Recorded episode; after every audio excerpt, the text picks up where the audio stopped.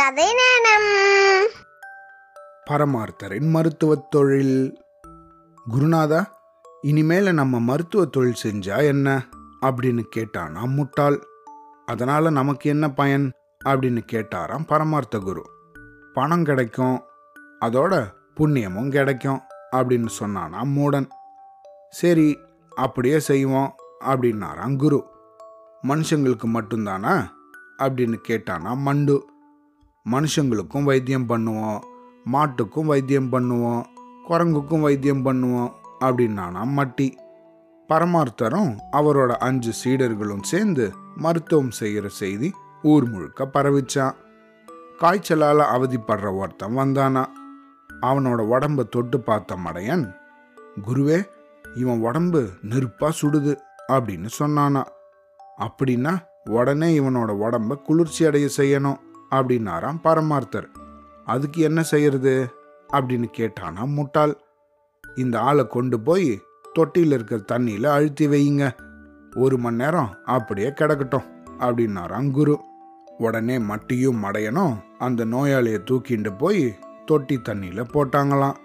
முட்டாளும் மூடனும் மாற்றி மாற்றி அவனை தண்ணியில் போட்டு அழுத்தினாங்களாம். அந்த நோயாளியோ ஐயோ அம்மா அப்படின்னு அலறினபடி விழுந்தடிச்சு ஓடிட்டானா. கொஞ்ச நேரம் கழிச்சு ஒரு பாட்டி ஒருத்தங்க வந்தாங்களாம். கண்ணு வலிக்குதே குருவே அப்படின்னு சொன்னாங்களாம். இப்போ நேரம் இல்லை எனக்கு. உன் கண்ணை மட்டும் தோண்டி இங்கே எடுத்து வச்சுட்டு போ. நான் சரி செஞ்சு வைக்கிறேன் அப்படின்னானா முட்டாள். அந்த பாட்டியோ ஐயோ அப்படின்னு கத்திண்டே ஓடிட்டாங்களாம். கொஞ்ச நேரம் கழிச்சு உடம்பெல்லாம் வெட வெடன்னு நடுங்குதே அப்படின்னபடி ஒருத்தன் வந்தானா. சும்மா இருக்கிறதால தானே ஆடுது. உடம்பு முழுக்க கயிறை போட்டு கட்டிடுங்க. அப்போ எல்லாம் சரியாயிடும் அப்படின்னாராம் பரமார்த்தர். முட்டாளும் மூடனும் வந்தவனை இழுத்துட்டு போய் தூணில் கட்டி வச்சாங்களாம் கட்டி வச்சதுக்கு அப்புறமும் அவன் உடம்பு வெட வெடன்னு நடுங்கிறத பார்த்த மட்டி குருதேவா இது குளிரால வந்த நோய். இது தீரணும்னா இவன் உடம்ப சூடாக்கணுமே அப்படின்னு சொன்னானா. இதை கேட்ட முட்டாள் தன் கையில இருந்த தீப்பந்தத்தை எடுத்துட்டு போய் அந்த நோயாளியோட உடம்பு முழுக்க வரி வரியா சூடு போட்டானா? வலி தாங்காத அந்த நோயாளி சூருண்டு விழுந்துட்டானா? பல்வலி தாங்க முடியலையே என்ன பண்றது? அப்படின்னபடி இன்னொருத்தர் வந்தாராம். வலிக்கிற பல்லை எடுத்துட்டா சரியாயிடும் அப்படின்னாராம் பரமார்த்தர்.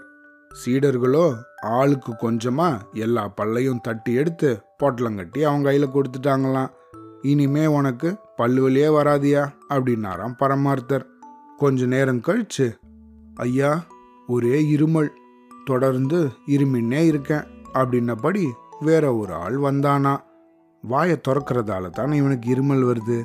இவன் வாயை மூடிட்டா என்ன? அப்படின்னு நினைச்சாராம் பரமார்த்தர். இவனோட வாயை அடைச்சிருங்க அப்படின்னு கட்டளையிட்டாராம். குருவோட சொல்படி கிழிஞ்ச துணிக்களை எல்லாம் சுருட்டி இருமல்காரனோட வாயில் அடைச்சி வச்சுட்டானா மட்டி. என் ஆடு சரியா தழை திங்க மாட்டேங்குது அப்படின்னபடி ஒருத்தன் வந்தானா. அந்த ஆட்டை பார்த்த குரு தொண்டையில் ஏதோ அடைச்சின்னு இருக்கும்னு நினைக்கிறேன் அப்படின்னு சொன்னாராம். குருவே இந்த ஆட்டோட வாயை பெருசாக்கிட்டா போதும் அப்படின்னானா மடையன். கத்தி ஒன்று தூக்கிட்டு வந்தானா முட்டாள். அதை பிடுங்கி ஆட்டை வெட்ட போனானா மூடன். பயந்து போன ஆட்டுக்காரன் ஆட்டை இழுத்துண்டு ஓட்டமாக ஓடிட்டானா. குருவும் சீடர்களும் வைத்தியங்கிற பேர்ல பைத்தியம் மாதிரி நடந்துக்கிறத பத்தி ஊர்ல எல்லாரும் பேசிண்டாங்களாம் ஊர் பெரியவங்கெல்லாம் ஒன்று கூடி இனிமேல் இந்த குருவையும் சீடர்களையும் ஊருக்குள்ளே நுழைய விடக்கூடாது அப்படின்னு முடிவெடுத்துட்டாங்களாம். அவ்வளோதான்